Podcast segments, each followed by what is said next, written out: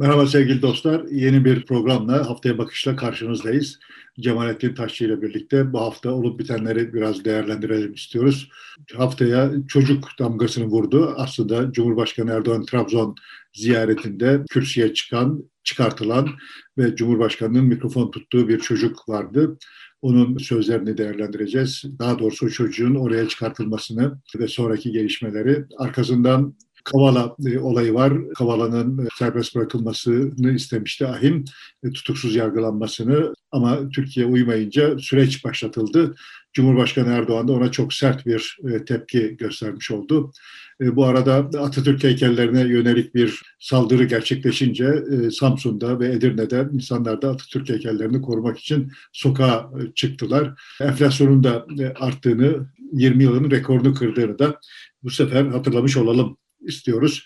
Bir de Ukrayna meselesi var. Türkiye Ukrayna'da hem ara buluculuk rolünü üstleniyor, üstlenmek istiyor. Ee, hem de Erdoğan'ın bir Ukrayna ziyareti gerçekleşti. O çerçevede belki de bölünen Avrupa Birliği ve NATO ilişkileri çerçevesinde ABD, Batı ve Rusya ve dahi Çin meselesinde bir arada değerlendirme imkanımız olur.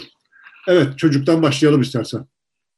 Evet, ben kendi hesabıma bu haftanın mağduru olarak mağduriyeti olarak Ömer Çelik'in açıklamasıyla başlayayım izin verirsen. Ömer Çelik işte demiş ki bu Sedef Kabaş hadisesine gönderme yaparak ya işte burada böyle hakaret ediliyor ve işte bu muhalefetten yani CHP'den falan falan hiç ses çıkmıyor. Yani işte görüyorsunuz nasıl bir hakaretlere bile bir yani muhalefetimiz var. Nasıl belden aşağı vuruyor, nasıl kural dışı oynuyor filan demeye getirmiş. Bu yani gerçekten benim de gözlerimi yaşarttı.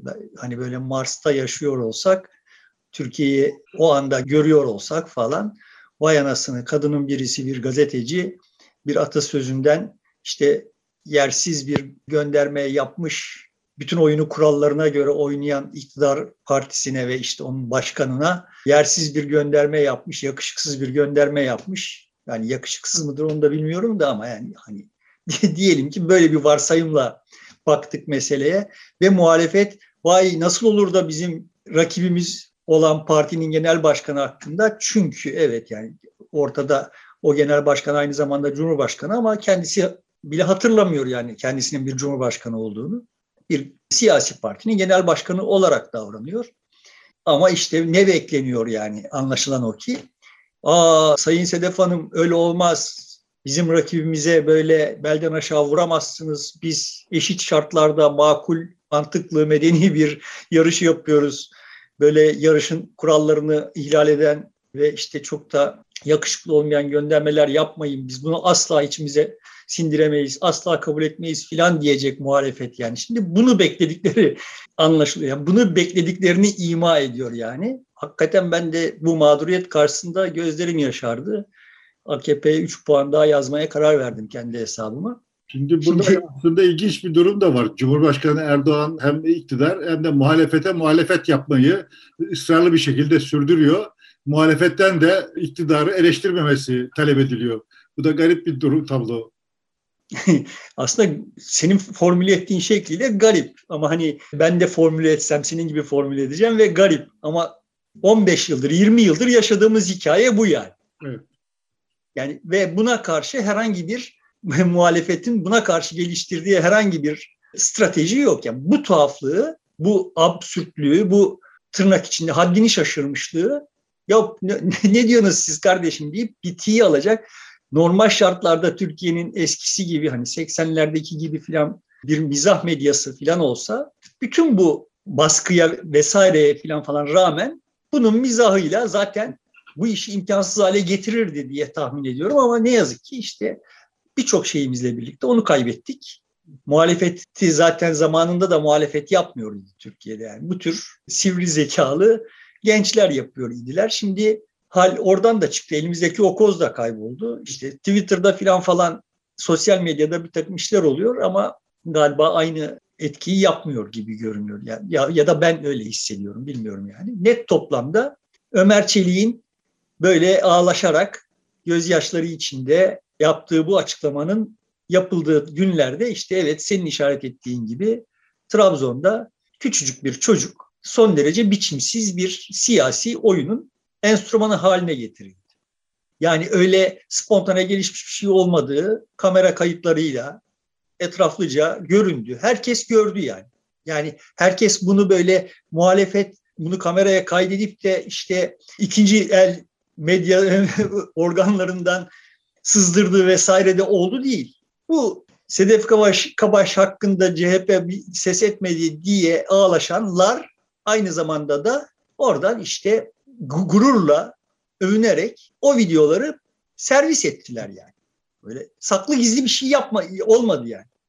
Bununla övündüler zaten. Yani orada olmadığı bir... çok aşikar zaten. Kendiliğinden geliştirmediği de aşikar. Diyelim ki kendiliğinden e, gelişti diyelim, spontane oldu. En azından Cumhurbaşkanı o konuşmasından sonra der ki ya yavrum sen ne diyorsun? Bu işleri biz yapıyoruz. Sen git mektebinde oku. E, işte İslam'ı öğren, Kur'an öğren, Kur'an kursuna git filan gibi bir iki laf edebilirdi. Eğer bir tepkisi olmuş olsaydı. Böyle bir laf edilmediğine göre bile isteye yapılmış bir iş olarak duruyor.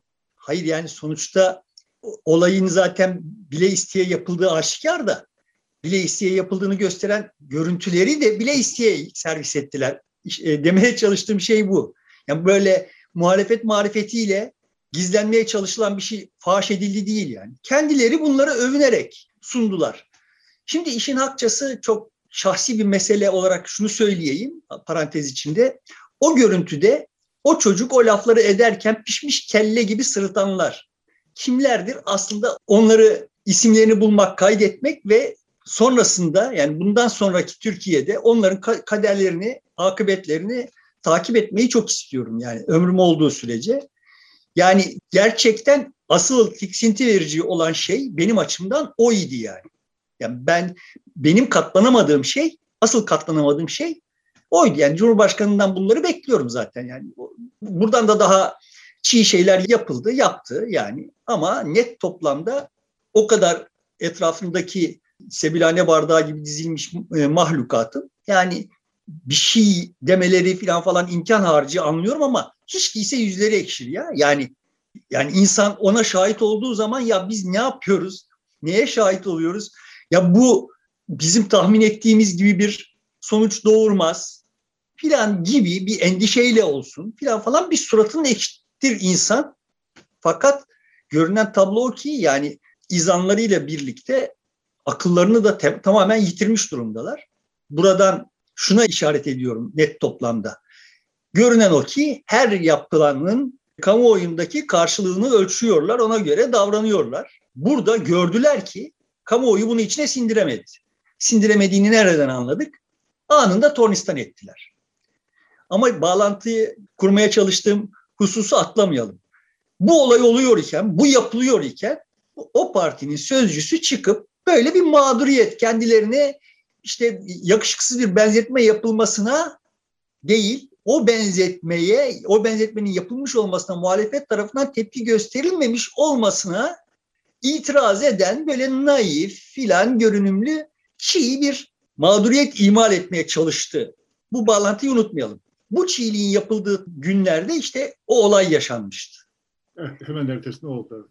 O olayın yaşandığı yok benim hatırladığım ben takdim tehir yapmıyor isem benim anladığım kadarıyla aslında Ömer Çelik'in açıklaması ötekinden sonra yani o çocuğun hadisesinden sonra olay daha önce Sedef Kabaş, Kabaş hadisesi ama o olaya muhalefetin tepki göstermemesinden duyulan yazıklanma sonra yani. Ben e, zamanlama hatası yapıyor olabilirim. Benim bana gelen şey böyle yani. Evet, doğru da olabilir. Belki öbürünü hafifletmek adına yapılmış bir açıklama da olabilir. Yani şimdi net toplamda tablo şöyle bir şey. Kameraların çekmesine ve göstermesine izin verilen, bu pompalanan yani bak buradan muhtemelen işte şöyle bir hayal kurulmuş. İşte bak 10 yaşında çocuklar bile filan de, denecek ama olay böyle olunca yani kamuoyunda beklenenin tersine bir reaksiyon olunca kamuoyundan bu reaksiyonu beklemek tam bir cehalet yani. Ve beklenenin Orada acıklı bir durum da şu. Çocuğun babası uzun süredir hapiste. Çocuk daha 5 yaşındayken galiba e, hapse girmiş. 5 yıldır hapiste. Böyle bir çocuk ricada bulunuyor babamın serbest bırakılmasını sağlar mısınız diye. Onun karşılığında çıkıp küfrediyor çocuk. Hain diyor daha doğrusu küfür değil de hain e, diye bir açıklamada bulunuyor. Bu daha da bir vahim bir tablo. Yani sizden bir talepte bulunan küçücük bir çocuğun bir şey yapmasını bekliyorsunuz ve ona imkan tanıyorsunuz. Evet orada bile bir pazarlık, at pazarlığı yapılıyor ve yapılan pazarlıkta çocuğa çocuklar talep edilen şey tiksinti verici. O tiksinti verici şeyi yaptığı zaman gösterilen reaksiyon daha tiksinti verici böyle hani pişmiş kelle gibi sırıtmaklar vesaireler filan falan. Ondan sonra aa bak bizim beklediğim ya burada bütün bunlar böyle teker teker iktidarın ruh hali hakkında, Türkiye'nin hali hakkında saatlerce üzerine konuşulacak şey sağlıyor. Ama hani e, hepsini konuşmaya kalksak günlerce konuşacağız. Şimdi o bunları atlayıp şuraya gelirsek bir de öngörüleri de yani e, kamuoyu hakkında, toplum hakkındaki öngörüleri de ahmakça yani. Yani bu, bunu kendileri alkışladıkları için kamuoyunu da alkışlayacağını bekliyorlar. Kamuoyundan bekledikleri reaksiyonu görmedikleri zaman anında tornistan ediyorlar. Ama senin işaret ettiğin hususa şöyle geleyim. Yani o çocuğun babasının kaderi de çocuğun özür dilemesinin vesairesinin akabinde nakıs olmuştur artık. Yani öyle de kindarlar aynı zamanda. Çocuk çocuğun özür diledi. O da aslında altının çizilmesi gereken bir nokta. Çocuğun özür dilemesinde bilhassa altı çizilmesi gereken nokta benim açımdan şu yani. Çocuğa soruyorlar. Diyorlar ki hani e, sana olumsuz bir takım şeyler geldi mi? Çocuk diyor ki bana gelmedi ama orada gülenlere geldi. yani kamuoyu sonuçta kime reaksiyon göstereceğini de seçici bir şekilde belirliyor yani. Evet o, o olayın bir bütünü bakıldığı zaman aslında Türkiye'nin röntgeni olarak Türkiye hakkında çok şey söylüyor. İktidarın ruh hali hakkında, imkanlarının ne kadar daralmış olduğu hakkında falan filan çok şey söylüyor. Ve benim hesabıma tekrarlama bilmem kaçıncı defa tekrarlama pahasına söyleyeyim. Kamuoyunun öyle zannedildiği gibi bir kamuoyu olmadığı, hiç kimsenin zannettiği gibi bir kamuoyu olmadığını hakkında da çok şey söylüyor. Ama gerçekten çok nasıl diyeyim çok içim acıtan bir hadise oldu. Çok öyle böyle değil yani. Bir gece uyuyamadım yani. O, ilk videoyu gördüm. Bir gece uyuyamadım yani. Bir tane yazı yazdım sonra bir tane daha yazdım yayınlamaktan vazgeçtim son anda. Ama hala hatırladıkça yani o o surat ifadelerini vesaireyi falan falan hatırladıkça hala midem bulanıyor. Onun için istersen bu mevzuyu burada evet. kapatalım. İstersen buradan Atatürk heykellerine saldırı var. İkisini de birleştirerek bazı yorumcular da şöyle değerlendiriyor. Gündemi değiştirmek için e, işte enflasyon çok yüksek çıktı, ekonomi gidişatı çok kötü. E, bunu değiştirmek için özellikle böyle e, uygulamalar gündeme geliyor diye değerlendirenler de var. İkisini aynı anda bir değerlendirebilir. Türkiye'de her şey gündemi değiştirmek için yani sonuçta şimdi enflasyon gündeminden kaçıp böyle çocuk gündemine gidince rahat edilecek bir alan yok ki yani. Burada Türkiye'nin esas meselesi zaten enflasyon değil benim açımdan yani. Türkiye enflasyon büyük bir problem vesaire filan falan ama sokak röportajlarında vesairelerde filan falan da görünüyor ki evet insanlar işte şeyden enflasyondan, hayat pahalılığından, e, e, ekonomik durumdan filan falan şikayetçiler şudur budur. Fakat son tahlilde mevzu geliyor ki iki, iki kampa ayrılmış durumdayız ve karşılıklı dövüşüyoruz. Yani sonuçta ha bak enflasyon yüksek o halde ben taraf değiştireyim filan falan diyen kimse yok. Olmasını beklemek yanlış. Onu da sittin senedir söyleyip duruyorum. Yani insanlar kursak değil kursaktan ibaret değil. Bambaşka e, vasıfları, bambaşka özellikleri var ve bu savaş devam ediyor. Dolayısıyla böyle ikide bir gündem değiştirme laflarını edip durmanın da bir manası yok. Şimdi benim anladığım kadarıyla Samsun'da Atatürk heykeline ama e, Edirne'de bir adalet heykeline Evet. Uzun ve bir adalet heykeline bir e, saldırı yaptı. Edirne'deki yakma, heykeli yakma nasıl yandıysa heykel o da ayrı bir şey. Ama dediğin gibi Samsun'dakini yıkmak için birisi iki kişi geliyor bir arabayla ip bağlıyorlar. Güya araba ipi çekecek ve heykel devrilecekmiş gibi bir hareketin içerisinde sonra vatandaşın müdahalesiyle polis de devreye girip yakalıyor onları. Yani şimdi bu heykel mevzu Türkiye'de 80 senedir yani Ayasofya mevzu gibi bir mevzuydu. Yani bir, bir sembolik bir şey var. heykel Türkiye'nin e, heykelle imtihanı uzun bir hikaye yani. Ve yeni yeni boyutlar kazanıyor. Yani bir yandan bu mahalli yönetimlerin kendi şehirlerini, kasabalarını falan falan temsil için yaptırdıkları heykellerle birlikte yeni yeni boyutlar kazanıyor. Ama yani bir rahatsızlık kaynağıydı. Yeni bir şey değil yani sen de biliyorsun. Yeni bir şey değil. Heykellerden rahatsızlık yeni bir şey değil. Heykel nosyonuna karşı bir bir şey var zaten. İlaveten Türkiye'de heykel deyince akla Atatürk heykeli gelmiş olmasından kaynaklanan ekstra bir sıkıntı var. Daha geniş bir kesimin paylaştığı. Bunun üstüne bu heykellerin estetik yetersizlikleri üzerinden daha da geniş bir kesimin paylaştığı başka bir sıkıntı var. Dolayısıyla böyle iç içe geçmiş bir hadise bu, bir hassasiyet. Bugüne kadar bunun bir şekilde eğer daha önce olduysa benzerleri hatırlamıyorum ama bir şekilde bugüne kadar su yüzüne çıkmamış olması zaten şaşırtıcı Türkiye'nin mevcut ikliminde. Geçmişte Benim... oldu ama bu çapta, büyüklükte değildi yani. Ufak tefek bazı şeyler vardı. Üstlere falan böyle hani daha nasıl desem vur kaç taktiğiyle bir şeylerin yapılabilecek olduğu durumlarda büstlere falan saldırılar oluyordu ama böyle bu çapta böyle heykel yıkmaya kalkmak falan gibi şeyler bu aynı zamanda yani günümüzün ekstra bir de modası, uluslararası bir modası yani. Hani işte kolonizasyon döneminin tarihinden utanıyor olanlar kendi e, işte İspanya'da, Portekiz'de, İngiltere'de, Amerika'da o kolonizasyon döneminin temsil, temsil eden insanların heykellerine saldırdılar. Son dönemde bunlar yoğunlaştı filan. Dolayısıyla ben hani daha önce böyle bir şey bekliyordum. Yani, e, Sovyetler Birliği yıkıldıktan sonra Lenin'in e, heykelleri, Stalin'in heykelleri oradan yıkıldı. Hatta e, Lenin'in, e, Marx'ın heykeli galiba şeye götürüldü. İngiltere'de, e, işçi şehrinde, Manchester'a. Evet yani sonuçta şimdi ben bütün bu veriler ışığında aslında Türkiye'de bu Atatürk heykellerine daha önce böyle bir takım provokasyonlar yapılmasını bekliyor idim. Benim açımdan gecikmiş bir şey bu. Yani niye Samsun'dan başladılar?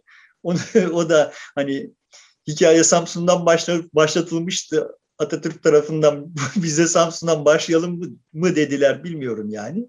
Yani şimdi Samsun'dan başlaması, Samsunluların başlatması bir tuhaf.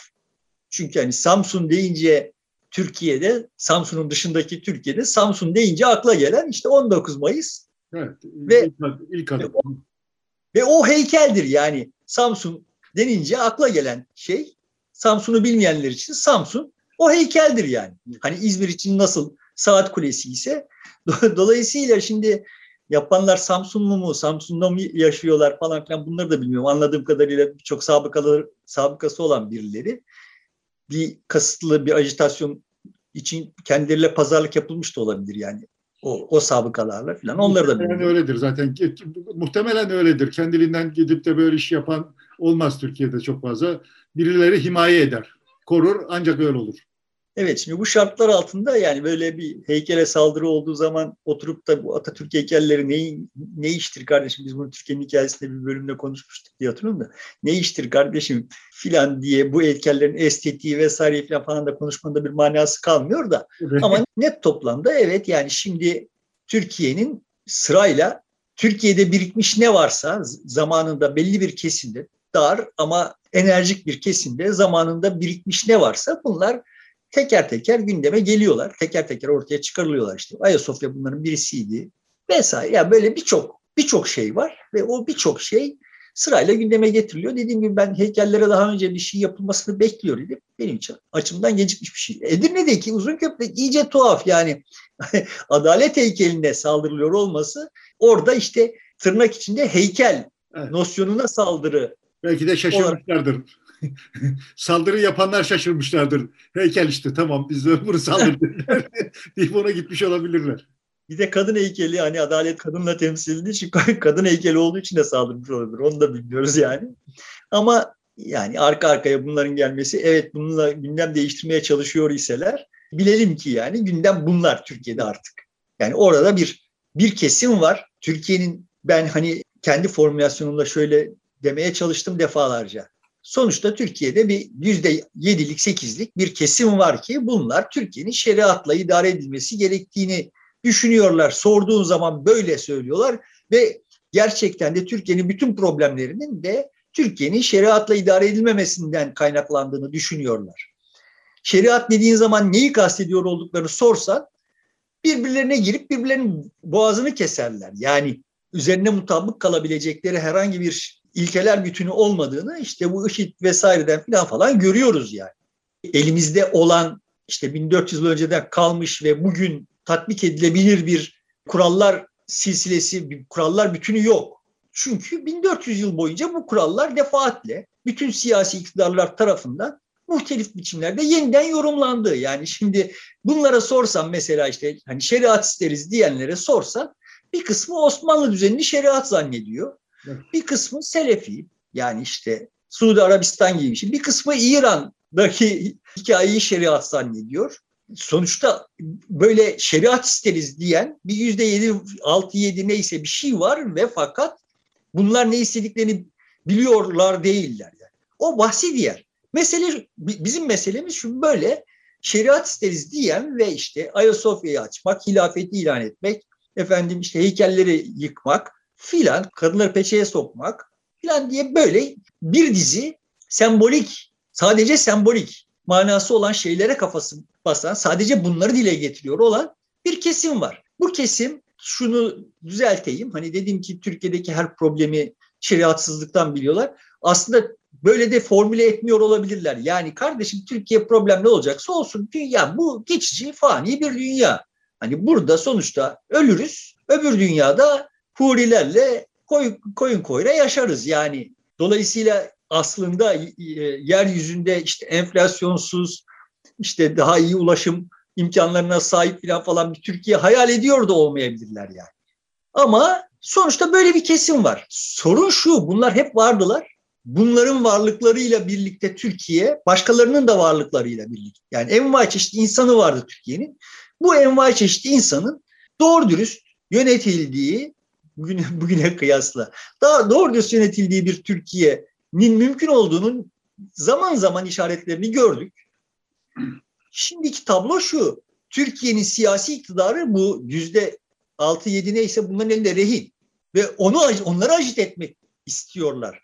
Dolayısıyla bu olay gündem değiştirme olarak geçile, geçilebilecek bir şey değil. Aslında buradan muhalefetin bak kardeşim siz bu 6-7'nin istediklerini mi istiyorsunuz diye kendi kafalarına göre bu 6-7 ile birlikte ele aldıkları o %50'ye muhafazakar deyip aynı pakete soktukları %50'ye hitap edebilmeleri gerekiyor yani. Ama işte bunun işaretlerini görmüyoruz. Yani o yüzde elli. Yüzde yedi ile geri kalan yüzde kırk üçü ayıracakları yerde onları bütünleştirecek şekilde bir siyaset izliyorlar. Yani ayırmıyorlar diyorsun anladığım kadarıyla. Sen böyle görüyor musun? Evet. Ben böyle diyorum. Benim gördüğüm yani işte böyle bir muhafazakar konsepti var kafalarında ve işte evet o yüzde ellinin yüzde ellisi de Atatürk heykellerinden rahatsızlık duyuyor olabilir. Ama bunların içinde çok küçük bir azınlık eline imkan geçtiğinde Atatürk heykelini yıkmaya kalkar. Evet şimdi bir referandum yapalım kardeşim ve işte yani bir plebiscit yapalım veya şu Atatürk heykeli kaldırılsın mı diye soruşalım bakalım karşılıklı. Eğer mutabık kalırsak kaldıralım diyebilirler yani. Bunların önemli bir bölümü. Ama çoğunun ekstra herhangi bir duygusal veya siyasi bedel ödemeye hevesi yoktur bu heykellerle ilgili olarak. Heykellerin kaldırılması ile ilgili olarak. Daha serin kanlı bir biçimde bunlarla konuşulabilir ve işte o konuşmaların sonucunda daha herkes tatmin edecek. Yani e, bu insanlar eğer kendileriyle müzakere edilirse şimdi içlerine sinmeyen bir şeyleri daha gönül rahatlığıyla kabul de edebilirler. Ama şimdi bunlarla müzakere edilmiyor. Bunlara havuç gösteriliyor veya işte öteki taraftan sopa gösteriliyor. Ama net toplamda bu ayrışmayı yani sosy bu sosyolojinin ne menen bir şey olduğuna dair herhangi bir kafa yorma işlemi yapılmadan otomatiğe bağlanmış işler yapılıyor. Şimdi geçen de ikimizin ortak dostu bir genç laf arasında bir şey konuşurken bir bilgi paylaştı. Ben bilmiyordum yani. Ana akım yandaş medyada hemen hemen her gün köpek sahipleriyle, köpek sahipliğiyle ilgili ya da işte köpek taciziyle ilgili filan falan bir takım haberler çıkıyormuş. Çünkü işte bu Antep'te Pitbull'un sebep olduğu trajedinin akabinde yaptıkları yoklamalarda şunu görmüşler ki yani evet köpek sahipliği bu muhafazakar kesim için makbul bir şey değil. Yani köpek sahipliği değil demeyelim. Kö evde köpek bakmak makbul bir şey değil. Çünkü mekruh bilinir yani. Dolayısıyla şimdi bu hassasiyeti bir biçimde beya, yani bir de köpek sahipleri var. Evlerinde köpek besleyenler, köpeklere hassasiyet gösterenler vesaire. Şimdi bu kesim kendisi enflasyon altında ezilmiş vesaire falan falan geçim sıkıntısı çekiyor iken öte yandan işte köpekler için şu kadar masraf ediliyor olması filan gibi hesapları da yapıyor olabilirler. Dolayısıyla yerinde var olan ama herhangi bir eyleme sebep olmayacak, olmamış olan tırnak içinde köpek düşmanlığını bu tür olaylarla ölçtükleri zaman bunu işleyerek işte bak kardeşim Türkiye ikiye ayrılıyor. Köpek sevenler, köpek sevmeyenler diye kodlamışlar ve işte bunun üzerine bilinçli olarak sistematik bir biçimde kendi kanallarından bunu işliyorlarmış söylediğine göre ben o kanalları izlemediğim için bilmiyorum. Ben de izlemiyorum doğrusu. Bütün bu hikaye hikayeye baktığınız zaman şimdi heykeller mevzu da buna benzediği için yani.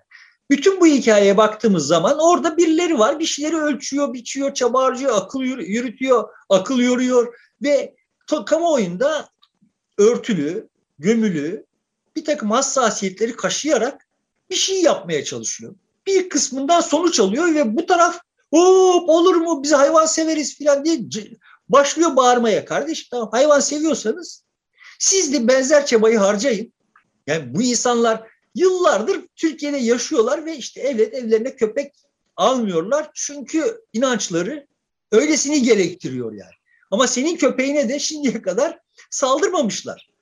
E sen şimdi bu adamlar kışkırtılıp saldırılıyor sana karşı. Sen buna karşı o insanları kazanmak için yani o insanları kazanıp sana karşı saldırmak için birileri bir şeyler yapıyor. Sen bunun karşılığında veya buna benzer o insanlardaki senin işine yarayacak hassasiyetleri kaşıyıp bir şeyler yapmıyorsun. Sonra çıkıyorsun. Bunu yapanlarla yani e, onları sana karşı kışkırtanlarla uğraşacağına onlarla uğraşıyorsun. Bu akıllıca bir strateji değil. Buradan bir, buradan bir siyaset çıkmıyor demeye çalıştığım şey bu yani.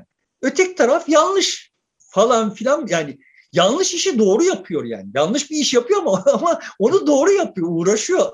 Hakkını veriyor. Bu eğer bana gelen malumat doğruysa. Şimdi bu heykellerle ilgili de işte bu bir nabız yoklaması olabilir. Yani akabinde bunun ha tamam bak buradan biz kamuoyunda şu hassasiyetleri kışkırtabiliyoruz şeyi çıkarsa ki çıkması için de anladığım kadarıyla muhalifler ellerinden geleni yapıyorlar. Yani o Atatürk Samsun'daki Atatürk heykelinin etrafında kol kola verip dönmüşler filan. Birileri de bunu tavafa benzetmiş. Yani ben de seyrettim ama bana da tavafa benziyor. Niye dönüyorsunuz kardeşim? El ele verin durun. Yani dönmenin ne manası var yani? Heykeli korumaksa derdiniz. Senin aklına gelir mi yani şimdi heykel, biz şimdi heykeli koruyacağız. Peki ne yapacağız? Etrafında çember oluşturduk. Tamam koruduk yani şimdi. Niye dönüyoruz? Ben orada olsam sonra niye dönüyoruz?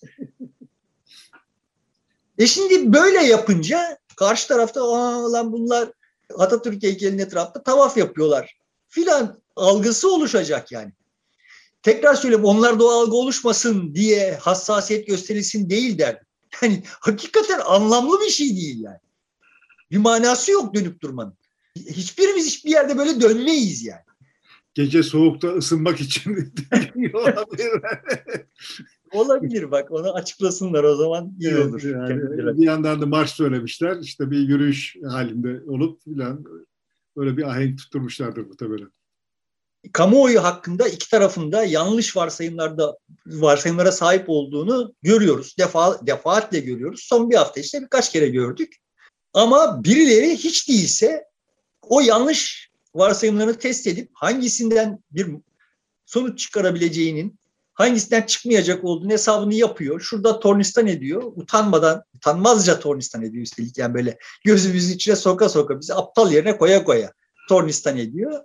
Ama işte ötek taraftakiler herhangi bir çaba harcamadan yeniden bildikleri ezberle toplumu suçlayarak yol almaya devam ediyorlar yani. Bu heykel hadisesinden bana kalan evet bu benim beklediğim bir şeydi ve bunun arkası gelebilir. Yaptıkları ölçümlere bağlı olarak arkası gelebilir. Bunun önüne geçmek isteniyor ise aynı çabayı ve aklı sergilemek gerekiyor diye düşünüyorum.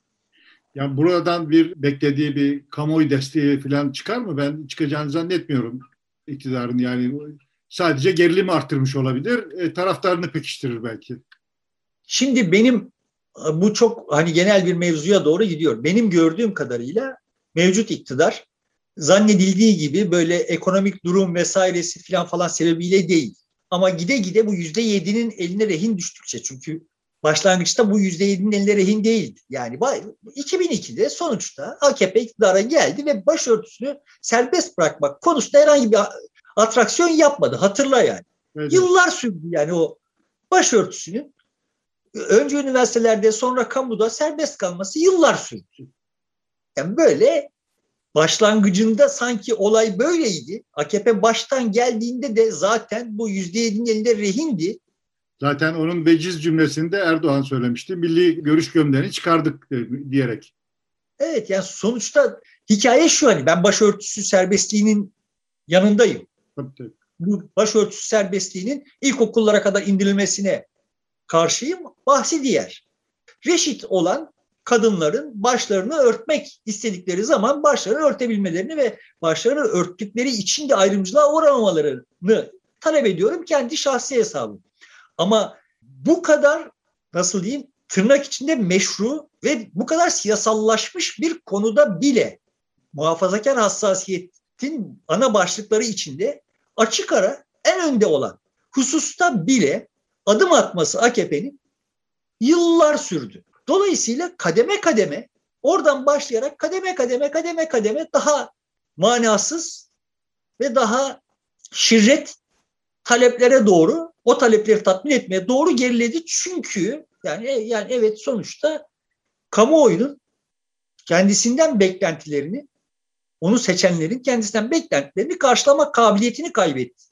Neden kaybetti? O aylarca konuşabiliriz hakkında. Sonuçta bu anını al gitten Soma faciasından filan falan başlayarak kademe kademe sayılabilir. Yani kamuoyu Erdoğan'ın öyle hiç de halk adamı olmadığını, hiç de işte tırnak içinde demokrat olmadığını, yani Türkiye'nin kamuoyu tırnak içinde demokrattır.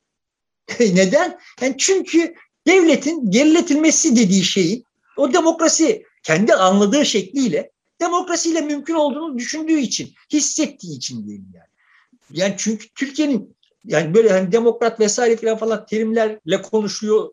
Te, kamuoyuna sorsak da böyle konuşur da ama ana savaş Türkiye'nin ana savaşı ta Cumhuriyet'in kuruluştan itibaren devleti geriletmek işidir. Ve bu devleti geriletme işini kendilerini zannettiği kadar ciddiye almadığını Erdoğan'ın asıl derdinin o olmadığını hisseden ve dolayısıyla da Erdoğan'a desteğini sürdürse de o desteğin kayıtsız şartsız olmasından tenzilat yapan bir kamuoyu var.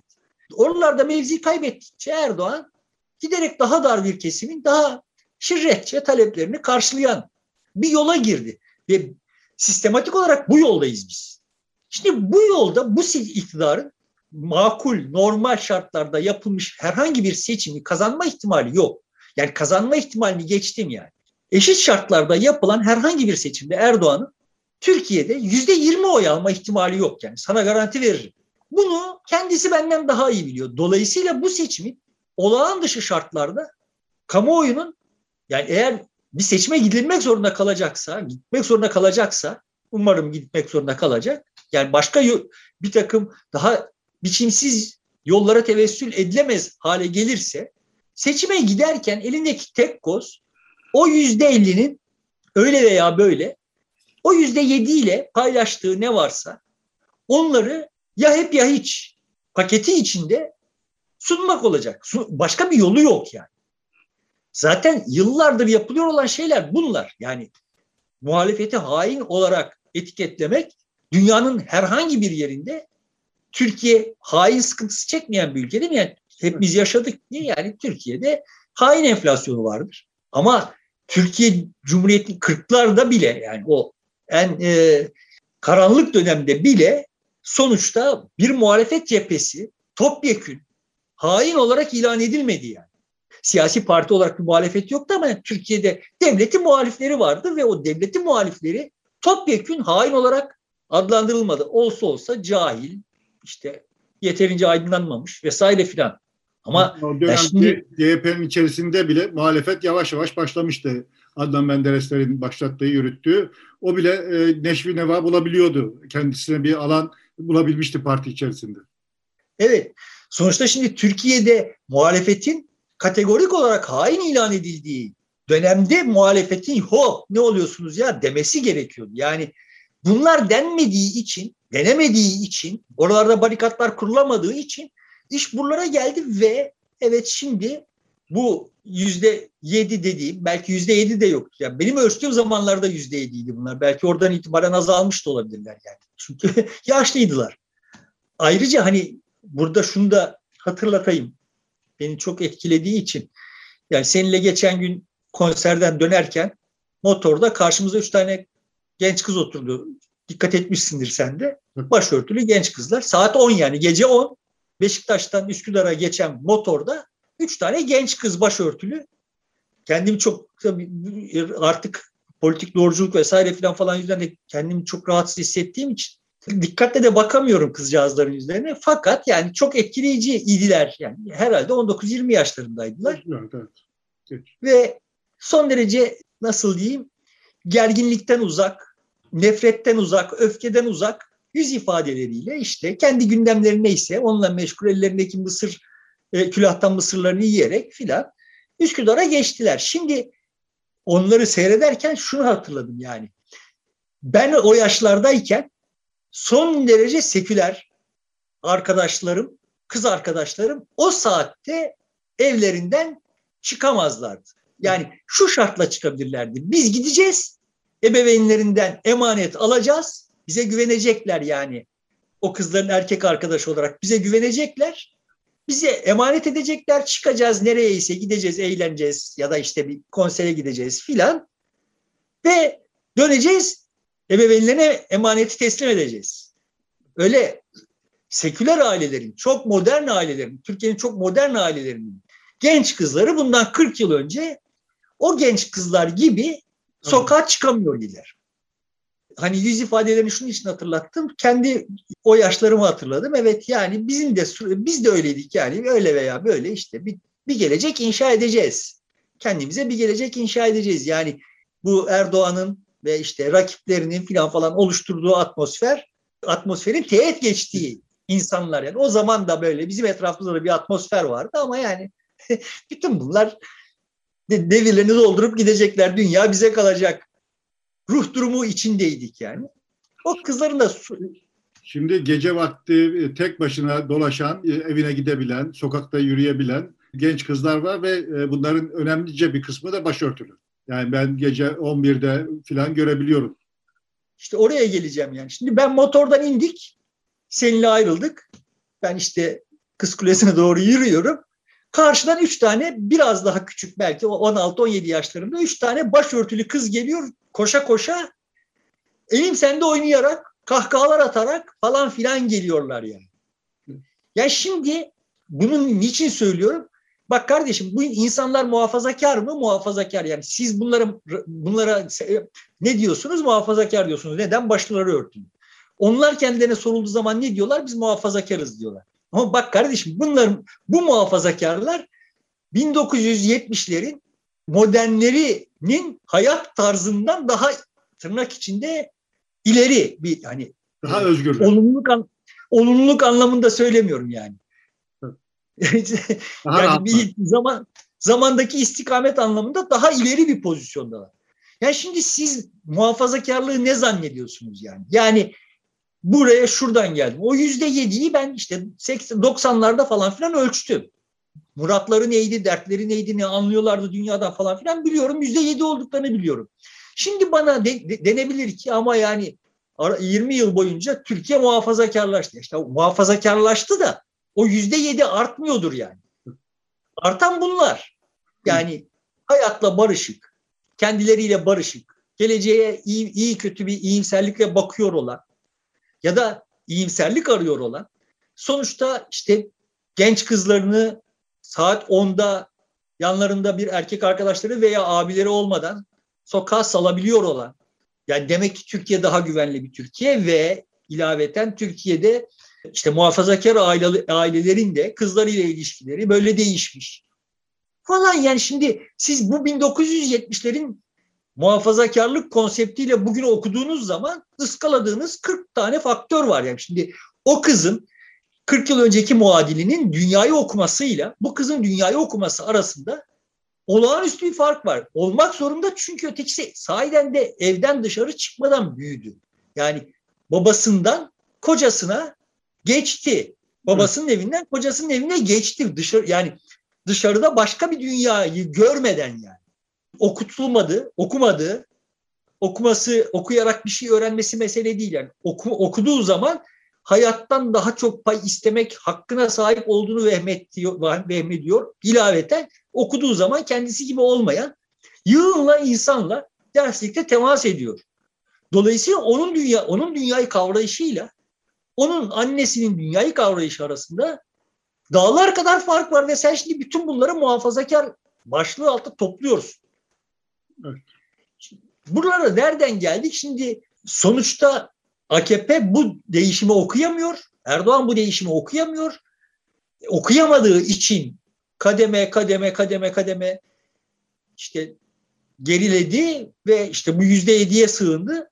Net toplamda bu yüzde yedinin argümantasyonuyla ve bütün kuralları hiçe sayarak muhalefeti şeytanlaştırarak bir iş yapmaya çalışıyor yıllardır. Şimdi bu muhalefet şeytanlaştırılırken muhalefet herhangi bir karşı taarruz yapmadı.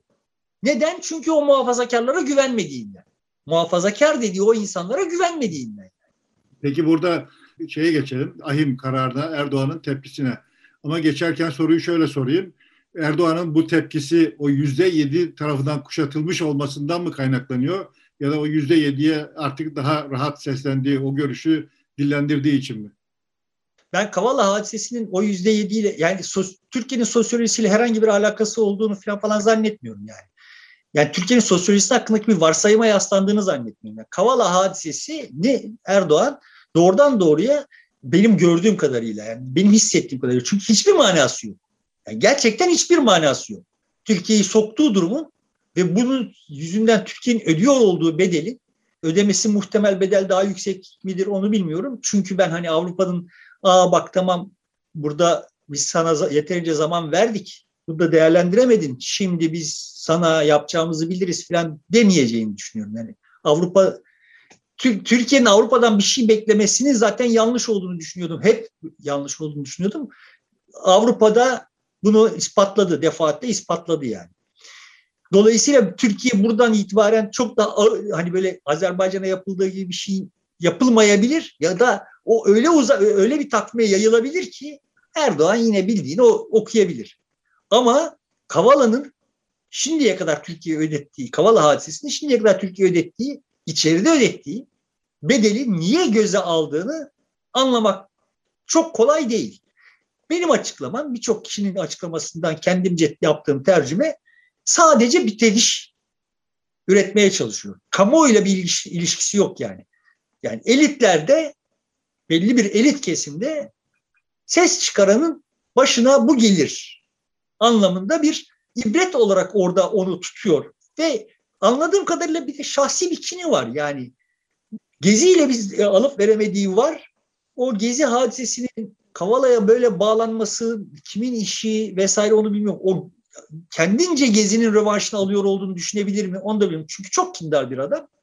Ama net toplamda onun kamuoyu. Çünkü kamuoyunun bu konuda sahiden de hani çıksak kamuoyuna iki tarafa da yani muhalefete de iktidar yandaşlarına da sorsak yani Kavala nedir, kimdir, siz onun hakkında ne düşünüyorsunuz? falan desek işte böyle abuk sabuk bir tırnak içinde okumuş yazmış kesimin işte Sorosçu, Morosçular falan falan laflarının dışında dile, dişe dokunur herhangi bir bilgi sahibi olunduğunu düşünmüyorum.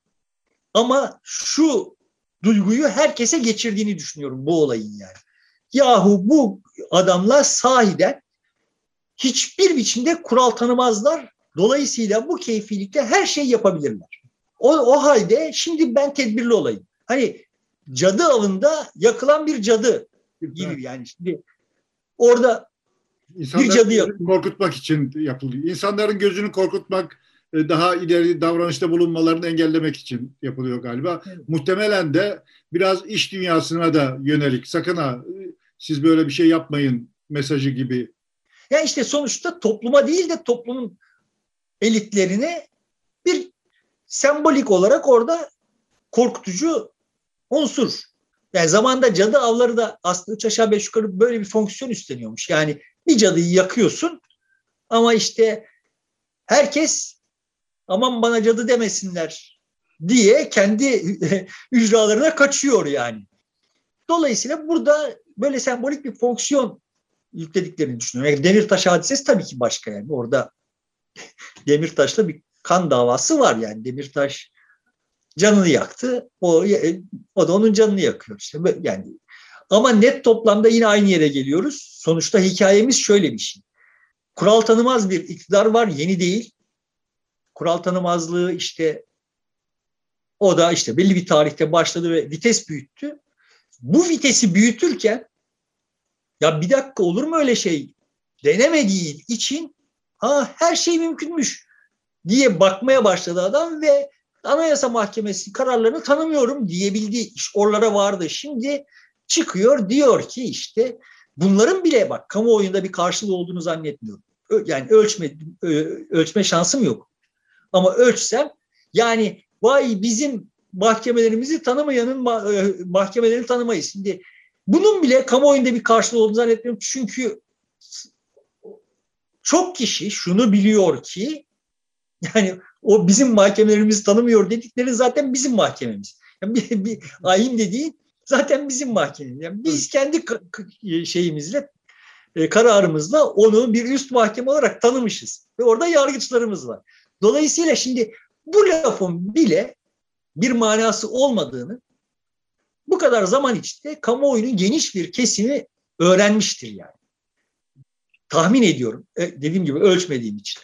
Ama böyle işte yani son tahlilde eğer öğrenmemişse kamuoyu bu lafın bir laf olmadığını bu da muhalefetin sorumluluğu. Buna benzer laflar edildiğinde hop ne diyorsun lan sen denmesi gerekiyor. Denmiyor. Niye denmiyor? Niye bu konuların üstüne gidilmiyor? Çünkü Osman Kavala'yı sahiplenmekten muhalefet de korkuyor. Yani Osman Kavala'yı sahiplenmekten korktukları için Osman Kavala'nın hakkını müdafaa etmekten korkuyor. Tamam şimdi sen bunlar, bu ayrımları yapamadığın zaman kamuoyunun bu ayrımları yapmasını neye yaslanarak bekliyorsun? O zaman kamuoyu da da tablo şuraya geliyor. Yani bir, teker teker haklardan filan falan söz etmenin anlamı yok. Eğer bizim hoşumuza gitmeyen birisi ise içeride yatan ve onu içeri atmak için elimizde yeterince delil yoksa o zaman kanaatle atarız. Arkadan yani istim arkadan gelir yani. Şimdi sittin senedir böyle işler yapılıyor. Kanaatle iş yapılıyor. İstihbarat devleti haline geldik. Defalarca yazdım, çizdim, söyledim. Ve buna itiraz edilmedi yani. Yani son olayda işte görüyoruz bu HDP'li e, kadıncağıza yapılan o operasyonda da görüyoruz ki yani işte şey prensip düzleminde muhalefet prensip düzleminde bir takım barikatlar kurabilmiş değil yani. Evet. Yani bu prensip düzeyinde kurmadığın zaman buradan Kavala'yla deldiğinde oradan bilmem kiminle de delebiliyor artık. Evet. Ve o zaman şuraya geliyoruz yani işte Ömer Çelik'in dediğine geliyoruz. Kardeşim bak bir şey doğrudur yanlıştır. Bu böyledir. Ve doğru olanın yanında dur. Kanunlar aksini söylüyor ise de. Yanlış olanın karşısında dur. Kanunlar aksini söylüyor ise de. Şimdi bunu deme lüksüne sahip oldular. Tamam yani şimdi e, Osman Kavala Sorosçu ve işte bilmem ne. Tamam şimdi ama kanunsuz olarak içeride ya boş ver adam hain mi düşman mı tamam yani. Bu düşman hukuku bu savaş hukukunu adam kademe kademe ortaya koydu ve evet şimdi orada vay bana HDP'li diyecekler, burada PKK'lı diyecekler, şurada Sorosçu diyecekler, burada bilmem neci diyecekler diye durmadan herkes, bütün muhalefet dilini ısırdıkça da adam ortalığa hukukun yerine bir savaş hukukunu getirdi. Buradan e, bu kamuoyunu talep ettiği ve içine sindirdiği bir şey değil. Ama bunun muhaliflik, muhalif dili yok. Sıkıntımız burada yani. Muhalefet her zaman olduğu gibi bunu bir siyaset diline dönüştürüp bir kampanyaya e, şey yapamıyor, götüremiyor. Dolayısıyla da tek tek olaylar üzerinde e, mücadele ediyor gibi gözüküyor. Onu prensibe dönüştürmüyor filan. E, istersen buradan Ukrayna meselesine geçelim. E, hem orada olup bitenler dünya dengesi ve geleceği açısından hem de Türkiye'nin e, arabuluculuk girişimi e, Ukrayna tarafından e, e, olumlu karşılandı. Ama tabii Rusya'nın tavır alması lazım, onun da bir şey demesi lazım. Esasen arabuluculuktan herhalde Türkiye'nin beklentisi görüşmelerin Türkiye'de yapılması yönünde olan bir e, teklif. Ya benim gördüğüm Erdoğan buradan, işte Erdoğan'ın e, elinde Türkiye'nin içinde kamuoyunu harekete geçirecek işte ciddi bir şey kalmadı. Yani işte öyle köpek düşmanlığı, heykel düşmanlığı vesaire filan falan gibi yerlere kadar düşüldüğüne göre yani ideolojik olarak tırnak içinde hani bunlar e, aynı bu hassasiyetlere sahip kamuoyuna hitap ediliyor idi ama bunlar işte daha soylu bir takım şeyler üzerinden Ayasofya vesaire filan üzerinden yürütülüyor idi. Şimdi bunlar yapıldı, tükendi. Geriye böyle daha süfli şeyler kaldı. Bunlar, buralarda oyun oynuyor olduğu için e, görünüyor ki elindeki barut tükendi.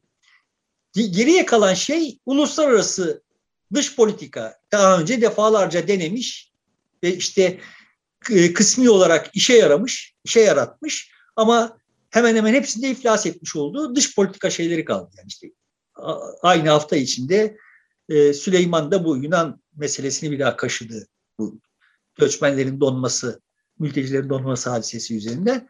Yani e, sistematik bir biçimde dış düşmanlar üzerinden bir takım e, işler yapılırken bir yandan da uluslararası e, camiada saygı gören bir adam. Şimdi biliyoruz ki Erdoğan içeride zayıfladığı her durumda bu uluslararası camiada saygı gören adam masalını sattı. Önce Arap kamuoyunda işte o e, Rabia Mabialar hikayesi üzerinden işte e, One Minute'den başlayarak yani önce bir e, Orta Doğu kamuoyunda ki kıymeti üzerinden sonra işte bilare e, Trump'la işte ilişkisi üzerinden Putin'le ilişkisi üzerinden vesaire filan falan e, sonra işte masada kalmak vesaire filan falan hikayeleri üzerinden hep böyle bir e, bir şeyler devşirdi. Sonra bütün bunlar elinde patladı. Yani işte o Trump'ı ona e, zehir zemberek bir mektup yazdığı söz temsili filan. İşte Putin adama saymıyor falan. Şimdi bütün bunlar elinde patladı. Buradan yeniden bir e, zemin kazanmaya çalışıyor. Yine iç kamuoyuna oynuyor olduğunu düşünüyorum. Yani biz Rusya, Ukrayna arasındaki savaşın ara bulucusu, muhtemel savaşın ara bulucusu ve engelleyicisi olduk. Bunu Erdoğan'a borçluyuz. Ee, hikayesi yazabilirse buradan bir şey devşirebileceğini ümit ediyor. Yazabilir mi? Bilmiyorum. Ee, yazsa devşirebilir mi? Onu da bilmiyorum. Net toplamda ama çok uzun süredir söylüyorum. Çok çok uzun süredir yani ta 2010'dan beri. Daha öncesinden beri söylüyorum ki sonuçta Erdoğan'ın uluslararası elitler arasındaki itibarı yüksek. Yani Merkel'in nezdinde itibarı yüksekti. Çünkü Almanya'nın menfaatlerini Türkiye'nin menfaatlerinin önüne geçirmeyi kendi şahsi menfaati için kabul edebilecek ve bunu yürütebilecek bir adam. Yani son tahlilde biz Erdoğan'ın kendi prestiji karşılığında hep Türkiye'nin bir şeylerinden taviz vermek zorunda kaldık.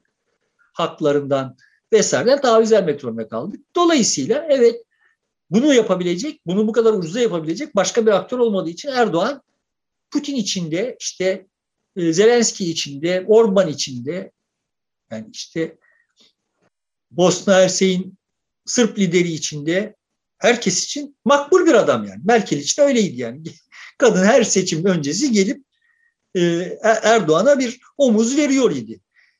Bu hikayeler bitti. Görünen o. Yani bunları yeniden üretemiyor. Yani yine gerek yine onun yanında olduklarını düşünüyorum ama artık ona destek vermek konusunda bu kadar e, aşikar işler yapmıyorlar. Şimdi buradan bir şey çıkartılması gerekiyor. Bu Ukrayna hadisesinden böyle biçimsiz bir oyun oynarken bir yandan bir yandan da dünya kamuoyuna dünya kamuoyunda ona kulak veren kim varsa bilmiyorum.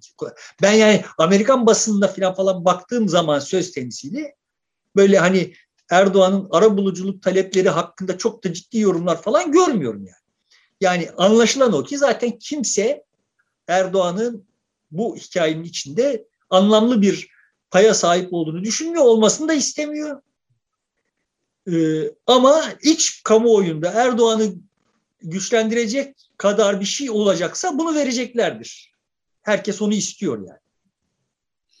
Muhtemelen Bu, Türkiye'de bir görüşme gerçekleşebilir Putin'le Zelenski arasında. Yani işte Erdoğan'ın ihtiyacı olduğu kadarını Erdoğan ihtiyacını karşılayacak kadar bir şeyi e, verebilirler. Ama buradan bir e, biz e, Rusya Ukrayna arasında gerçek bir arabulucu olabilir miyiz? Bu problemin çözümünde bir katkı sağlayabilir miyiz? Bu çok şüpheli. Hadisenin nereye gideceğini tahmin etmekte de çok zorlanıyorum yani. Çünkü mesele Türkiye'nin bu konuda ki şeyi etkisi sıfır da ama mesela Amerika filan Amerika'nın filan ne yapıyor olduğunu, Biden'ın ne yapıyor olduğunu filan anlamakta çok zorlanıyor. Yani Biden'ın ne yapıyor olduğunu Biden şahsı itibariyle anlayabilecek bir gibi görünüyor. Öyle bakınca da Amerikan müesses nizamı nasıl bu kadar salaklığa izin veriyor bunu anlamakta zorlanıyorum. Yani böyle Ukrayna'ya kaç, Rusya'ya tut filan falan gibi böyle biçimsiz bir takım oyunlar biz yani sonuçta bir savaş çıkacak olsa ve savaşa NATO müdahale etmeye kalksa biz bu savaşın bir parçası olacağız. Doğru. Hadi diyelim ki orada orada bizi kayırıp tamam siz dışarıda kalın hani Rusya'nın şeyine düşmeyin falan falan denebilir mi denebilir. O da işlerine gelebilir yani.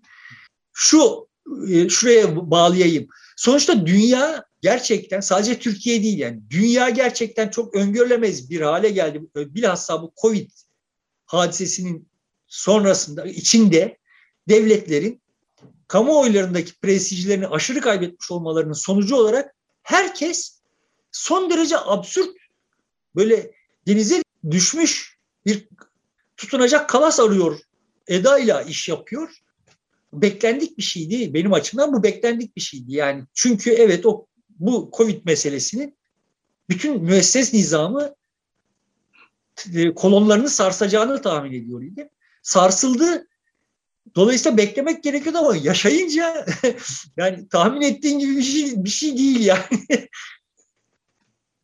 Dolayısıyla hani nereye gideceğini bunun öngörmek çok mümkün görünmüyor yani. Evet. Diyelim burada e, bırakalım. İzlemeye devam edeceğiz. Peki sevgili dostlar programı burada bitiriyoruz. E, çarşamba günü e, görüşmek üzere. Hoşçakalın.